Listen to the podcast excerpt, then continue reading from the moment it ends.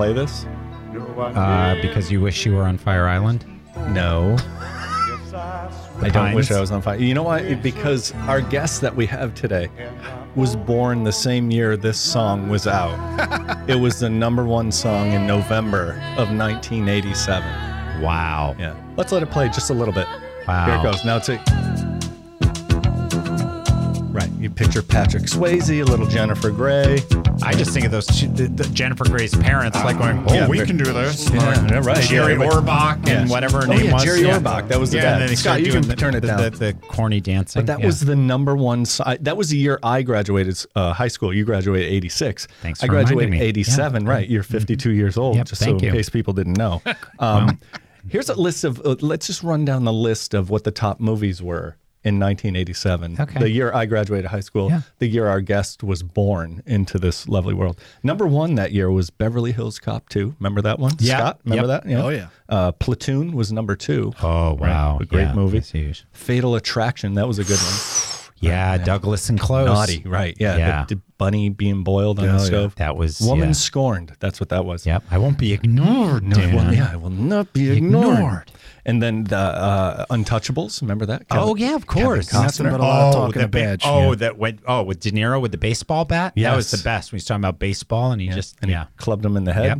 Yep. Three Men and a Baby. That was another good one. Oh, with yeah. the ghost. Secret of My Success with Michael J. Fox. You probably yeah, don't remember. You remember that I one? do. Oh yeah. Oh yeah, right. Yep, That's I what that was from. That was the original. one. Brantley. Thank you. Yeah. Yep, Brantley. Yeah. Then uh, I don't know if you remember this one. Scott might Stakeout with Richard Dreyfuss. Oh, of yeah, that's course a I great do. movie. And I don't Emilio. Estevez. You don't have to yell at me. I'm right yeah. here. All right. All right. Um, I do remember that. Lethal Weapon with Mel Gibson. Oh yeah. Right. Number Well, 10. I mean, no. Eh, well, yeah. and Danny Glover. But Yeah. yeah. he's a little, yeah. And Great. then Predator. Predator with uh, Arnold Schwarzenegger. Oh, so love that, was your top 10. Number 11, squeaking in at number 11, Dirty Dancing. That's where Wow. it came. Yeah. The So little, the Predator little movie that it- could. Yeah, Predator beat out Dirty Dancing. I know. But yeah, go ahead. You know, that, that, that's 1987. That was 1987 in a nutshell. Introduce your guest. Definitely, definitely. who was born in 1987. I'm very old. Thank you know you're you're really really harping on that. I know. I'm Today. sorry. That's great. Okay. Great way to start. No, I'm uh, I'm very excited, and we are so lucky that she had the time to do this today. Uh, Baltimore born, Texas raised, What? fitness enthusiast, um, award winning anchor of Good Day Rochester. Chris- Awards? yes, awards, including three Emmy nominations, which we'll get to. Ah, Good Day Rochester news anchor Chris Betts. Welcome. Thanks, guys. I knew at least six of those movies. Six. Did you? you? did. That's good. Six. Yeah. Pretty good. But you saw him 60%. later. You didn't see him in 87. No. No. Yeah. Did your parents like show them to you? Like, oh, you're gonna love this, honey. It's gonna be great. This one. You got to watch Platoon. They always they showed us the good stuff early on. There was Yeah. no censorship Yeah. in in the Firth house when I was growing up. So we saw The Exorcist when I was about 10. oh, really? Yeah, my dad was mad that we weren't scared. He was like, You weren't scared. "You guys aren't scared?" I'm like, Oh my no. gosh, This is that- the early sign of my that movie messed me up for tendencies. years. Scott was messed up. I was messed up. That was a when her head, head spun. No. That didn't. You laughed. Nothing. This explains your heavy metal love. Yes. Yeah. Okay. Yeah, not much phases me. It can't in this business. Yeah. You know, You, oh no, you got to have a I skin. really can't see, Yeah. can't be bothered by much because you see and hear everything. Yeah. Yeah. So, Texas raised. When did you get? When did you get to Texas? So I know you were born in Baltimore. Yeah, born in Baltimore, uh, raised right outside Philly up until I was seven, and then Okay. uh, moved to Texas and really lived all over North and Central Texas, East Texas, unfortunately. Back up way North Texas to something called Texoma, which is, Texoma. yeah, Yeah. Texoma. Lived in the Arklatex, Arkansas, Louisiana, Yeah. Texas. Yeah. Moved a lot for work, and um, my dad brought us there for his job, and then just stayed in Texas. Did a lot of Texas stuff. So you consider yourself a Texan? you know, it's funny because when I was in Texas, it always was sort of an identity of mine to be an East Coaster at heart because my mom and dad are both born and raised on the East Coast. So Yeah. I would tell people, like, no, I'm not from Texas. But then now having left Texas, I feel like I, I even carry a bag around that says Texas on it. Like, what's with the. You, You know, it's like an identity That's crisis. what you identify Yes. as. That's fine. Yeah, you don't know what you've got till it's gone. Right. Um, which there are a lot of things I don't miss, but uh, and and I'm so happy to be here. It does feel a little bit more like being back to my roots. Right. No, no. I, listen, I hear you. It's like we go, we we live, and we live in some of these cities, but these Yeah. cities change, and and as we get older and start families, or just you know evolve in different ways, Right. I think cities take on a different you know connotation for us. They become a little more difficult to do things, and there's certain things. Yeah, there you go. See, so All right. annoying. Everybody is moving to Austin, Texas right now. I've seen it. You hate that. Joe Rogan moved to Austin, Texas. Oh, geez. That's so annoying. That guy from Dawson's Creek Who? moved to the main guy from Dawson's Creek. Really? I don't know his name. That was a little bit before James my time. Van Der Beek. James Van Der Beek just Yeah. moved to out Wimberley, which is right outside of mm-hmm. Austin. And uh, every time they post these, po- you know, these like influencers and podcasters and actresses and actors that move there, like, oh my god, it's like I just discovered Austin, you guys. This is this is And great like, little get out of my city.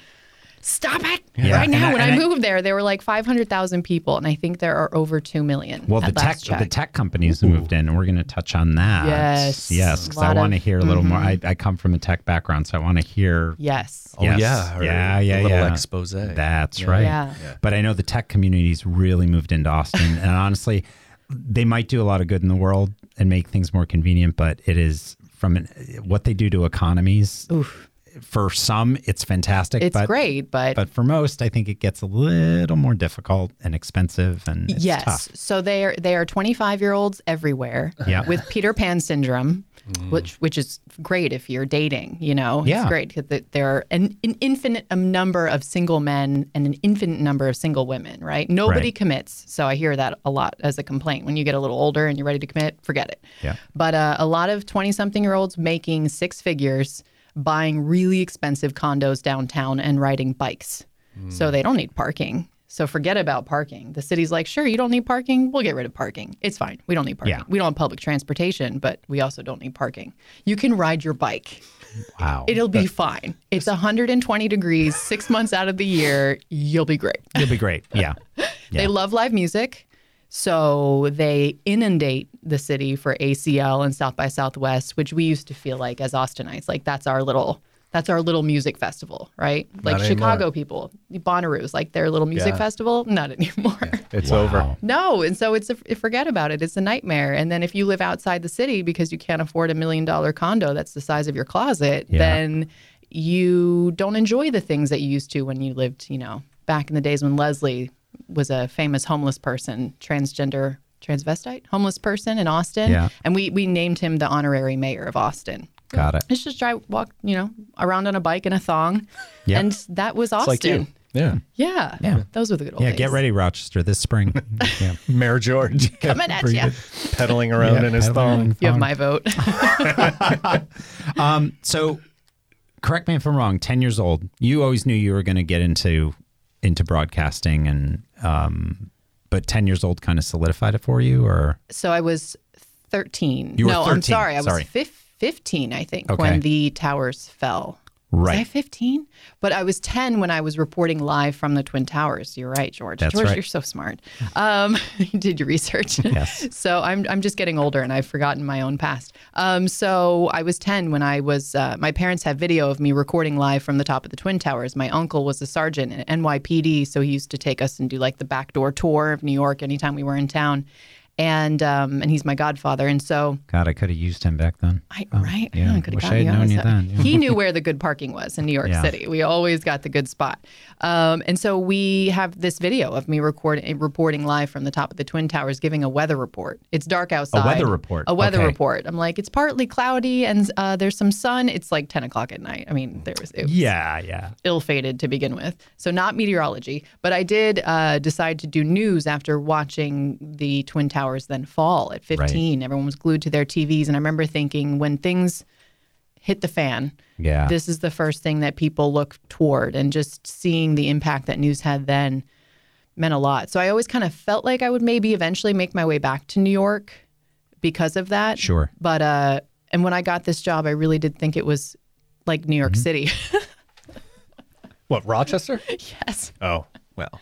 I was like, wow, that's near New York City, right? Like, this Yeah. is close. This is close to New York City. And uh, I Googled the airport and I was like, oh, no, it would be closer to fly into Toronto Yeah. Yes. than it is to fly into New York City. But I am happy to be here. But yeah, I feel like it was kind of fated for me to be here doing news. For sure. So after that, so then at 15, you saw, uh, you know, that unfold and that kind of struck you like, so what, did you take certain steps to ensure that you were going to? What steps did you take to ensure you were going to get into this field? Yeah, so starting pretty early on, I was editor in chief of the newspaper. Okay. I loved taking people's pictures and writing the. Art. I liked controlling the content, which was very powerful in, in Yes. high school. Yep. And uh, people treat you nicer if they know you can pick a nicer picture of them to put in the picture in the paper. Yes. So did that, and then um, went to Baylor University, which uh, you know, home of Go Bears. Go Bears, uh, Brittney Griner, RG three.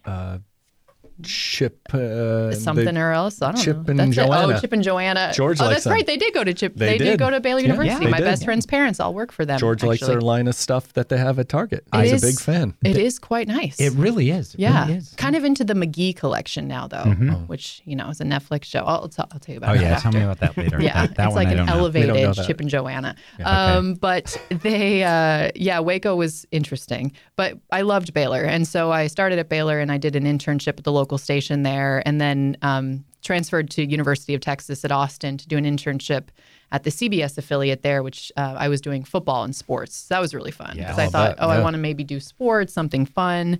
Wasn't sure how committed I was to serious news yet and uh, did sports for a while. And I was like, you know, I don't like any other sport but football. And there are a lot of other sports you have to cover when you do news year round. So unfortunately, the football thing didn't work out. But it was great because my first job was in sports, and it was um, in 2009 when the economy crashed and no one was Right. hiring for anything. So they said, "We'll let you do sports." This was in Texoma, but um, you have to produce overnights. So I'd come in at 11 in the 11 at night to do the morning show Oh wow. and that was brutal. So I did that for for six months. And one morning, my anchor slept in and didn't show up. So we're an hour out before the newscast, and my producer's looking at me, or my director is like, "You need to figure something out." And it was Cue just me the- in the building. Cue the All About Eve music. So here we come. that was my debut on the air in Texoma. And it was Yeah. awful. I had it saved and it was so bad. I didn't even want to look back on it in 10 years to laugh. I was like, burn it. Like, it Wow. is bad. And this was back when we had to burn things onto tapes, like Yeah, yeah, literally yeah. cut and paste onto tape. Um, Because these days they just don't know. No. So uh, we, uh, we did that and I produced an anchor to show. I think I had sweatpants on the bottom and borrowed like a jacket somebody had left in there because I didn't bring clothes expecting to be on TV hadn't showered and I don't know. It was bad. I think I blacked out the whole time, but I did it. And uh, after about a year of doing that, I got a job in East Texas doing that news. And then I worked in Austin for a really long time and then decided I needed to change. right. And in Austin, that's where you had one of your biggest stories I, I, a- at the time. Yeah. There were a lot of stories. But I was you had gonna the say, big there's a Which story. one are you speaking No, but there's no the A, the AP award story. I want to start with Oh, first. yeah. The AP award story for the man in the tree oh during gosh. the storm. Yeah. yeah. That one went international. I remember That that. was huge. Do you really? I do. I, rem- Wow. I So remember wait, seeing that footage. let- Yes. I didn't talk know it was you, but Yes. Yeah. So which storm was it? And then Ooh, it y- was the you- Memorial Day floods, I think. Okay. Or maybe it was October. No, I'm sorry. It was the Halloween floods. We had so many 100 year historic floods, which says a lot about the climate right now. Yeah. But um, so we had uh, Halloween floods 2015. Yeah. And this guy was uh, a tech job and was on his way to work one morning and went to drive over a low water crossing. You guys don't have this here, but we have a lot of these low water crossings that flood very easily anytime it rains, a lot of creeks. And um, it, it picked up his car and he floated off and he had no idea. All he had was his cell phone. Oh my God. And he calls his wife from the car and he's floating down the river and in this little creek that is normally dry. And he calls his wife and the current's sweeping his car away and it's filling quickly. And he calls his wife and she's like, Well, you know, are you okay? And he's like, Well, I'm going to climb out and see what I can do, but I'm going to stay on the line or call you back. So we had this working phone, which is a miracle that he grabbed it and pretty much stayed on the line with his wife getting out of the car and then he like shimmied up a tree where the water couldn't get to him so he could stay dry the car floated away yeah. um, and so he was still up in this tree and he must have been up there for several hours before she called us at the station because no one was getting to him. We had so many rescues going on and she knew he was safe but he wasn't going to be able to stay up there forever and he was running low on battery. So he was in a, a kind of a wooded area in South Austin, and so our anchors they they plugged. You know, we're on the air, and the wife calls in, and the producer's like, "Well, let me just put you through to the air, you know?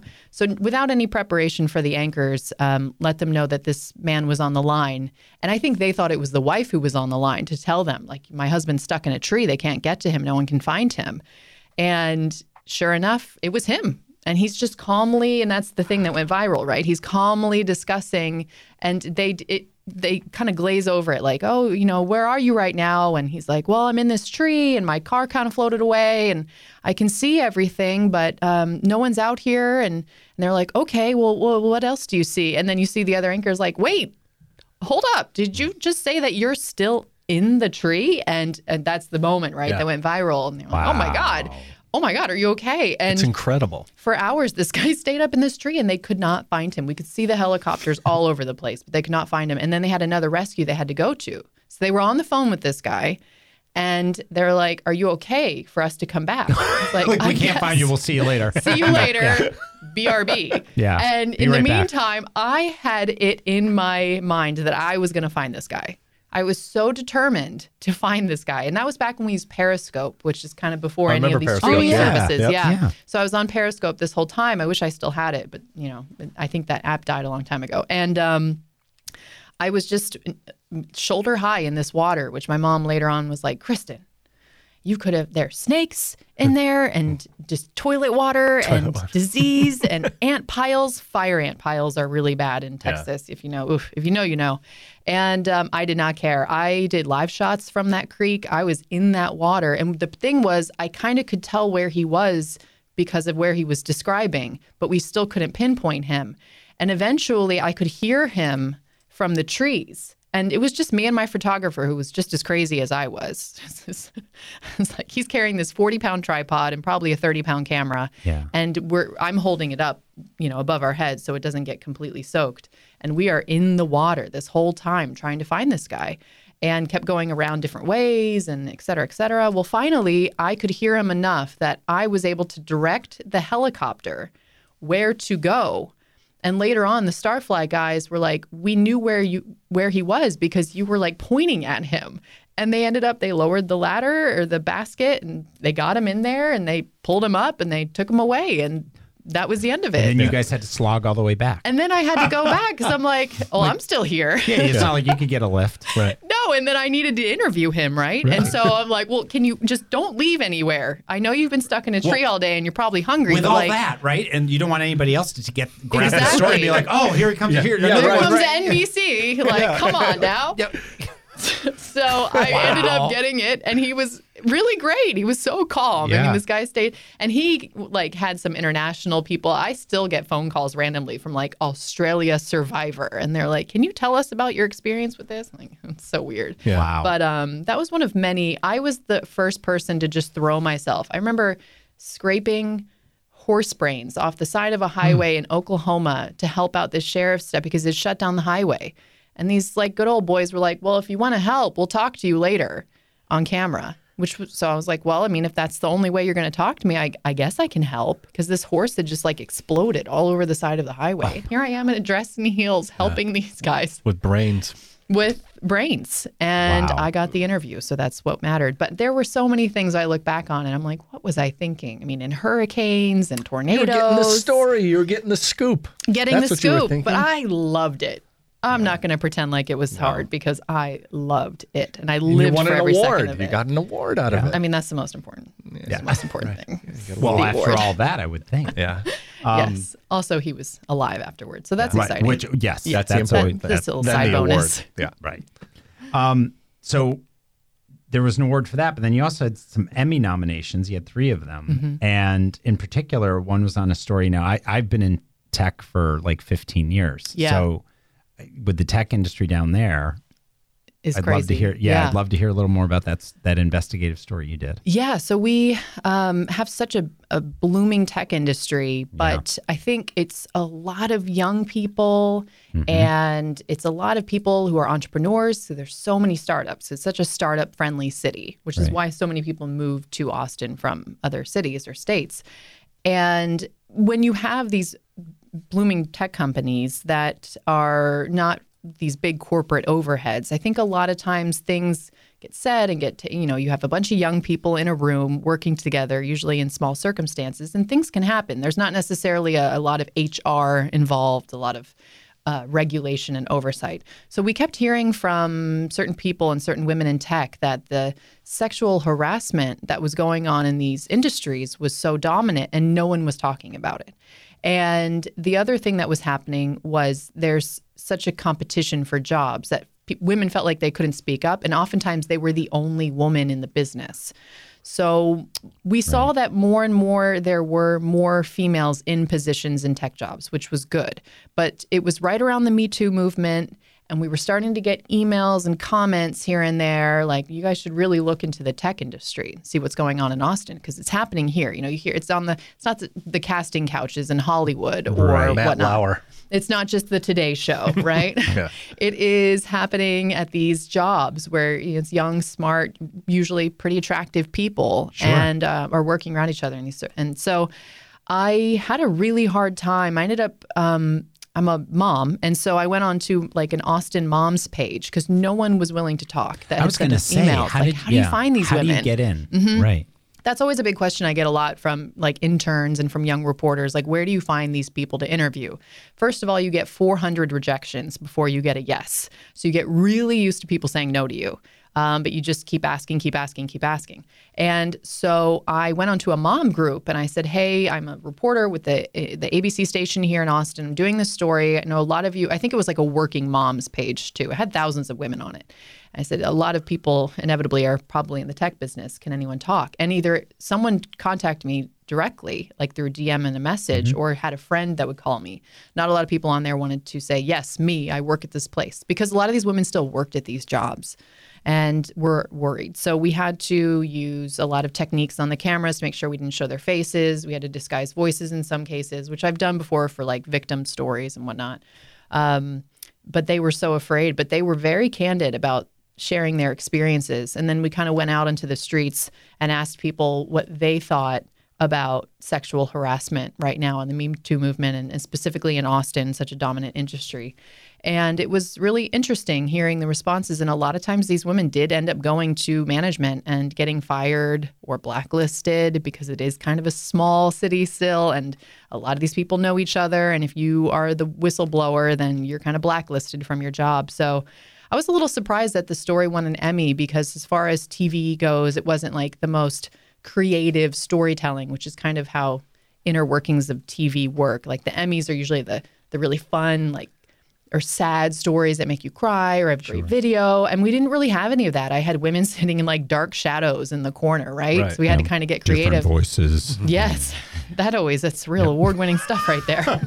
Sounds like Star Wars, but uh, I think it, the subject because we were able to get women that had such hard experiences and they were so open about it because they knew they had the anonymity that we had promised them. They had no problem holding back and describing, and we had to verify through other colleagues that they had made these complaints and they actually were. So you have to do the research too, right? Can't just make these allegations and and let them on TV. So all the work we did ended up garnering an Emmy award, which is very or Emmy nomination, which is exciting. But I've yet to get an award, What? so I'm hoping this year is my is my final. I feel like Leonardo, just like constantly nominated, never Yeah. a winner. Yeah. But what are you gonna recovering in Rochester? What? There's nothing, no big scoops here. Well, I am nominated right now for one I did on Rodney Reed, who oh yeah, we saw that Yep. one. That was Mhm. So I'm amazing. nominated Amazing. currently. I just found out about, I guess, a month and a half ago about That's that great. one. Okay. Yeah. So that one's what I was working with 2020 on most recently. Um, Yeah, that's cool. Yeah, they were supposed to come up here to interview me, and I think with COVID things got changed. But I did work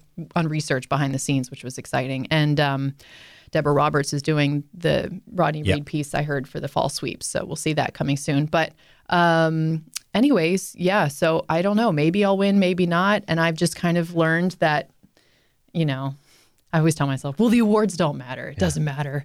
It's a nice little pat on the But back. it's a little. It'd be nice to say Emmy winning would like- instead of Emmy Right. award winning. Yeah, it's not even about Emmy nominated. It's not about the stature or anything for me. It's always been about like you know you the the award represents to me a legacy, right? You're leaving a legacy behind. Right. It's like this is you- you're getting the award because the story that you told and the way you framed it and investigated it and brought people forward and Yeah. and you you created a thought provoking conversation. It it had an impact on people, mm-hmm. And that's the legacy you want to leave. You know, Yeah. you can't take the awards or anything with you when you go. Yeah. but you can leave a legacy behind. And so it definitely matters in local TV news. 100%. Especially in, in Texas, my market, Austin, is up against Dallas and Houston. We're all in the same pool.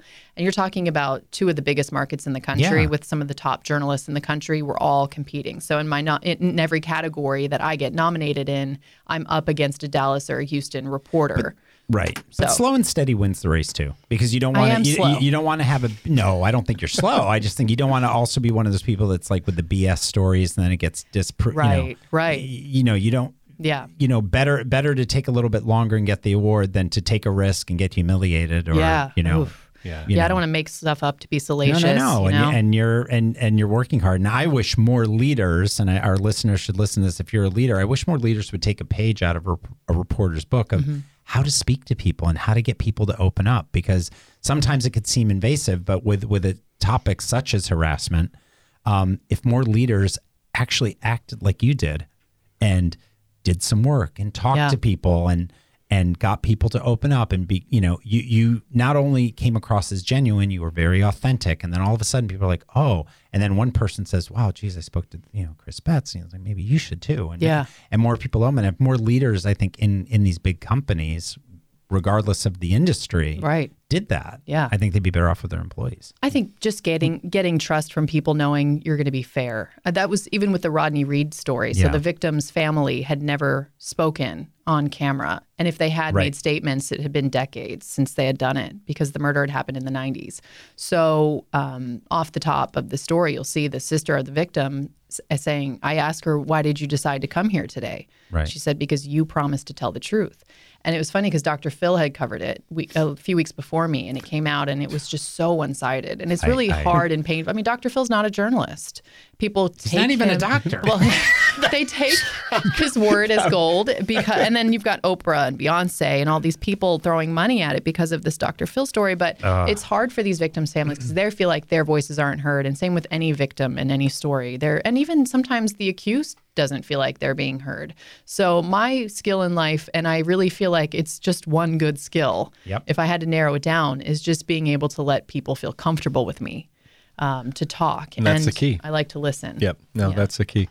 Um, so that that story, where's that story stand now with Rodney Reed? He's still on death row, and they had. I was supposed to cover his execution right after the story aired, and they did a stay at the last minute with all the push Yeah. from the public pressure. Yeah. But the judge still keeps shutting it down. Every time you look at the evidence, that's the thing. Then that Yeah. case gets shut back down, and I think it's pretty clear what's you know. There, there's know. no shadow of a doubt to me f- of the guilt, but they. oh really so you're yeah Yeah, so they are going to, I think, set another date eventually. Yeah. But it, these things take so long. It's so ridiculous. You know, I- how long I- these things drag out. Yeah, I got to tell you, I do admire how you because I, I I watch the YouTube. Um, I watch on YouTube, and um, I got to tell you, I admire how there's no you you don't leak, give away an inch of how you feel. Right. It's all. I Probably mean, shouldn't have said. no, no, no, no, no, no. that's- I, I think it's great that you did now. It's different. We're all talking, but Right. But but you know, because it's been out there already, so it's Right. fine. But i- in the moment, you, right. there, there's i mean Yeah. talk about a fantastic i mean she'd be a millionaire just playing poker i mean it was it was amazing because Can i I was do watching that? i'm like this is like fair this is like Right. th- I you know, want to there's leave trust on it both sides and Here, like, here's Right. everything. Now you decide, which is just so kind of frustrating about watching news now because I feel like for for ratings and headlines, they want people to get either like on board or mad at whatever someone's saying. And so even the networks now, I noticed a lot in the coverage of the election, everything just became so leading. And my journalistic instincts sometimes were very much like, ooh. And I'm not saying one way or the other. I'm just saying the wording we used Yeah. became, and it became like a war. And I thought that's not really what I got into journalism to do was to be like force people to pick one side or the other. I like to present the evidence and what I've learned and then let you make the decision. And sometimes there's very clear right and wrong, but a lot of times I don't think there's yeah clear not- right and wrong. It no, depends on who you're talking to, what's right and wrong. you're not trying you're not trying to tell people what to do Yeah. you're just here's the story it's kind of like what we do here Yeah. it's like you know we're i'm so tired of people saying you should do this do this to lose weight eat this, go here. Or, on on these, it's like on these shows, it's literally like listen to the great storytellers, Right. and then you decide what works for you. Yeah. Or even when they're reading the news in the morning, there's got to be times that you're like, "Can you believe this fucking story?" Like, are you?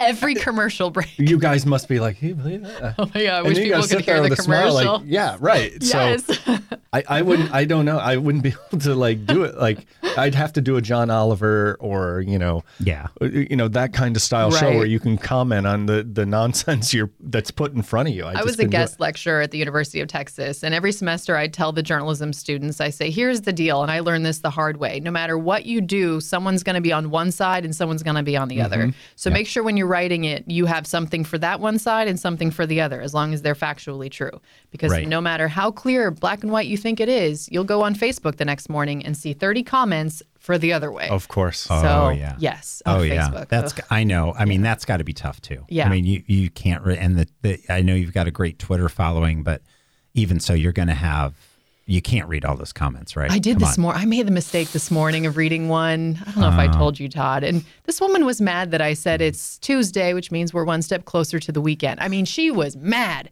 She wrote multiple comments about how mad she was because I should not complain because I have a job and I should be thankful for that. And I'm rubbing it in her face that it.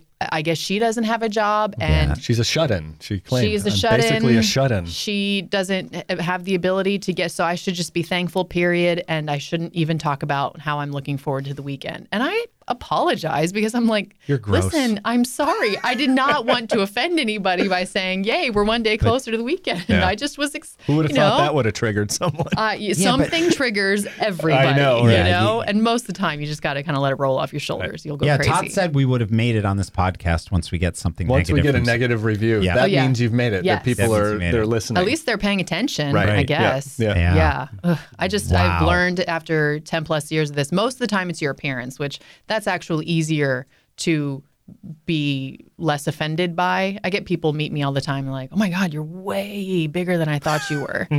You're huge in person. Thank you. Wow. You're way Oh bigger than I thought God. you were. I'm like, really? Can we pick the word? I know I am tall. Like I get it. And we all do look the same size on the t- on TV and I'm a foot taller than my co-anchor, a full foot. Yeah. So, uh, you know, but that doesn't bother me. It's it's the comments about things you say, especially when you're just trying to be Yeah. nonchalant. But, Right. But you're no matter what profession you're in, we're all human. We all Oh, do gosh. things. We say things. We do. th- You know. Yeah. You know. We we eat different foods. I mean. Pe- yeah, It's- but that's it's- wong too. yeah, that's wrong. Too. I'm going to write about it on My gosh. Yeah. So what do you think? What's I mean, and, and again, I try not to future Blog. I'm going to blog later. yeah, blog. I try I, and I try not to future cast anymore because God knows what the future is going to bring. But Yeah. um, have you thought? I mean, do you see like is it is it is it a national news magazine? Is it a 2020 type thing for you? Do you think? Is it? You know, it's interesting because when I before I took this job, I had offers in big markets, Dallas, Sacramento, Sure. and Boston was interested. Uh, we were kind of waiting and seeing. It was one of those decisions where I had to make to decide: do I want to pursue a career? And I have close friends who do network and do that life where I'm gone a lot and there's a lot of high stress and you're working late nights and weekends and I love it. But now with two young kids, it Yeah. got to the point where I thought, right. you know, I'm a little tired. Okay. And it's a lot having two young kids. And I do want to be around for them as much as I can. So I would like to find a job that kind of marries the balance of both. And this popped up, and then my That's news director great. found me on YouTube. So I, had, I actually had to Google what Rochester was. I had never heard Yeah. of it before. I'd heard of RIT, but I had never heard of Rochester. And when I kind of like started poking around on the internet, especially Reddit, people had some surprisingly very nice things to say. I think you guys can be negative about your own town. Anyone can be when they live Sure. somewhere I too love long. Rochester. But I I, But I think do a lot too. of people boomerang because they realize, oh wait, it wasn't so bad there after all. Right. It's actually really convenient. It's affordable. It's a lot of stuff to do. It's It's, easy. nice. It's. People are great. People here. I'm, yes, I mean, the people I'm, are so nice. Absolutely. I thought they were like trying to pull one over on us, like one of the beginnings of a horror movie. When my husband and I came to visit, it was Christmas time and we were looking for a house. And we went to a, like a Wendy's and they were so nice Mm-hmm. at the Wendy's. I remember we looked at each other like, like, are they messing with us? Like, Yeah. what is happening here? punked? Why Where's are people Ashton so not? Are we getting punked? Yeah. Because people are so cranky in Austin now. It's like they're so Well, cranky because they're stuck in traffic and it's too expensive and it's too no hot. parking.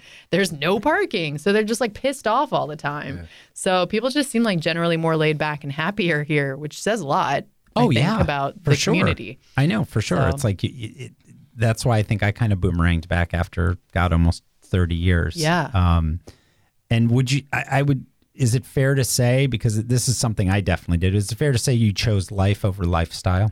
Yeah, I had a friend tell me at work. She said, "Kristen." she put things very straight. Yeah. She said, "This was at my last station. when I was trying to decide what to do next." And she said, Kristen, you could die tomorrow and work's going to post your job on Monday. She's Oh, like, we'd have a nice little thing for you. We do a little in memoriam, but true. like they're posting your job on Yeah. Monday. Yeah. They don't She's care. like, your family will still miss you on Monday. Hopefully. You're not replaceable. Hopefully, if you make yourself not replaceable at home, then you're not replaceable. Right. And uh, that really hit me at the time because I my job always carried me through a lot of personal trauma. I always had work to go to, and work gave what I gave it. You know, I got what I gave. So, uh, you know, the more I put into it, the more reward I got. Blah blah blah. And I loved that about my job. But at some point, you know, you realize it is a job. And Right. it's important, but it's more important, I think, to be Life. present for your family. Yeah. Yeah. So um, I'm kind of in this kind of sweet spot right now where I get to still do what I love and then meet new people, which is awesome. Yeah. Like Mr. Youngman over here. Yeah. Best part of the job so far. That's and me. Look at that. and um, and then still be home, you know, in the afternoons, albeit Yeah. a little bit of a zombie to see the family. So Yeah. that's nice. That's great. Yeah. Um, so I love to ask this question of certain guests that have had a, a had a storied career. So if someone was going to write your story up until now, Mm-hmm. is there anything you you'd rewrite? One or two things you'd rewrite, which can come in the form of advice to the listeners, or just a personal thing where I'd rewrite this, Um, or maybe there's nothing, and that's okay. You too. know, I had a a reporter for ESPN who worked in Austin and came back to do other stuff in Austin. He, you know, gone off done the network thing, came back. And he once saw me at City Hall and said, "Hey, Bets, are you divorced yet?" And I was like, "This was after this was in my first marriage." Okay. And I was like, um, no. That's such a strange question to ask me. And he's like, well, I guess you're not a real journalist yet. And I thought, okay. And I was young. I think I was like 25 when he asked me that. And I got married very young, 21 years old. So Okay. there's that. Um, probably would tell myself, don't do that. But, um, Okay. you know, that never stopped me from pursuing my dreams. I never let that for one minute. So I can't blame that. But, um, you know, I think I would have liked to have learned the lesson I'm learning now about the balance a little bit sooner yeah, me too. because it did eventually. Sure enough, I'm a real journalist now. I got my my first divorce under for my you. belt. You did it. I did it. I really made it. Yeah, you I don't even need an Emmy. I got divorce papers. Yeah. Um, but it did show me. I mean, that's a tough lifestyle. I dragged him around everywhere. I mean, it was like two years here, a year there, two years there. Hey, I'm gone every night and on weekends. See you later. Working every holiday. Like, hope you don't mind Mm-hmm. being alone all the time, and that creates a lot of uh, tension and problems. So.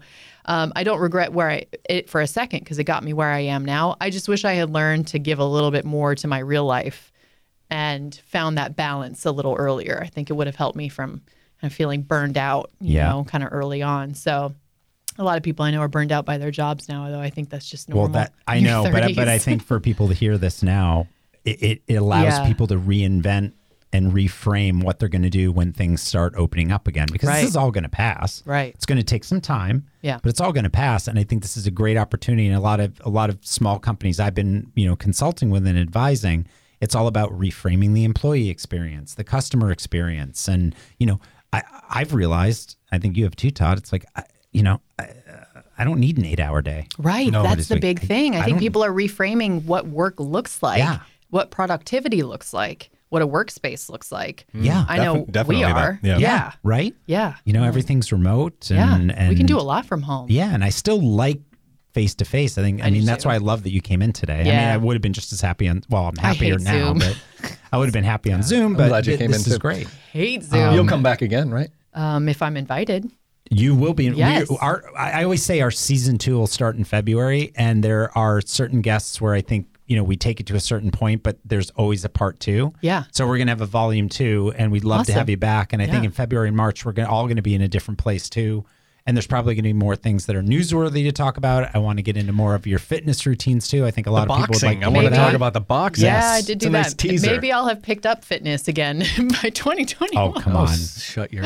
please. I was a little nervous when I saw gyms were closing again. I was like, come on, I just started. Like, I just finally got There's into it. There's a gym it. outside at the. The it's world. too cold, Todd. All right. You're crazy. He runs year George round. runs I think outside. he's I crazy. know. You guys do are both outside. crazy. We I am are. a Texan still. I need to like ease into this I love temperature. it. But um, yeah, hopefully in 2021 we have some good changes ahead. Maybe I'll get that Emmy under my belt too. Great. Let's hope. Probably well, not. fingers I mean, crossed. let's fingers crossed, and maybe we'll have even that to talk about, Yeah. or Yeah. this will be closer, and there's a way we can promote it. You never know. Ooh, I'd love, I love that. you guys. Um, honestly, Chris, thank you so so much for taking time out of your day. I know you've got your children, you've got your career, you got the family. Um, thanks for coming in, though. Yeah, my pleasure. This has been this has been fantastic. I know. I And- told you. Uh, Right? I, I've I- got some. I picked some good ones. You're yes. like the fifth person Yep. I've met now in, in Rochester this year because I've been locked friend. in a I love building. it. Yep. We will. No. You can we, come to his housewarming party when things are good. When got things it. are good. Oh, Yeah. You. all Yeah. right. Definitely. I'm in. It's definitely a housewarming I bring type good of place. candles for housewarming. Oh, housewarming. good. You like Very candles? There important. go. Love candles. Very important. What gay doesn't? Love it. Yeah.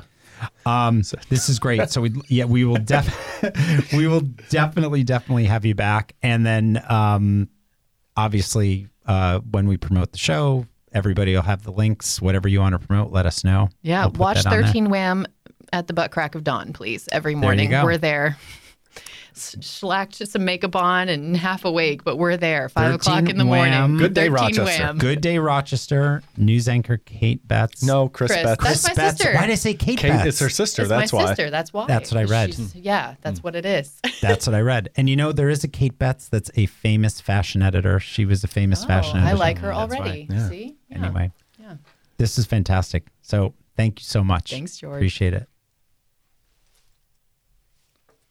Great. I love that. It was good. I know. I, and I told you, you know, it was going to be a good interview. You Yeah. not that you were apprehensive. I just said I wasn't apprehensive Oh, at all. I said I like this broad. You're going to like her. I yes, absolutely. Yeah. And I did. And there were some really, really good, um, some really good talking. And there's going to be more to talk about. Exactly. Yeah. I want to talk That's about the love about it. boxing. Yep. What else do I want to talk about? I want to get more into the the case of the guy on death row. Okay. I want to hear more about that. Yeah. Yep. And uh, you know, uh, and you know what? She's married to a retired cop, There you go. and they live with his partner, Canine. Oh, Oh, that's right. Bear. Yeah, right. Yeah. So Bear. I get into all that Poor. Bear. So we'll get into that. All though. right. No, but Bear is pretty famous in his own right. he is. Well, yeah. there's more He's to get into. So I I know. like him more. And we'll absolutely do it. All right. Well, let's wrap it up. All right. We're going to good wrap seeing it up. you, George. Thank you. All right, say You- goodbye, George. well, I don't want to say goodbye Oh, yet. okay. Every Thursday. Oh, that's right. New episodes from George and Todd. Curiously George. You can Right. go to curiouslygeorge.com, Facebook, Instagram. Subscribe on wherever you get your podcasts. Ask And- Jeeves. No, That's not, right. not Ask Jeeves. And if you have a story you want to tell and be on the show, George at curiouslygeorge.com. Todd and I will vet it. And who knows, maybe Chris will vet it with us. Yeah. And uh, we will bring you on the show. Thanks, everybody. Say goodbye, George. Goodbye.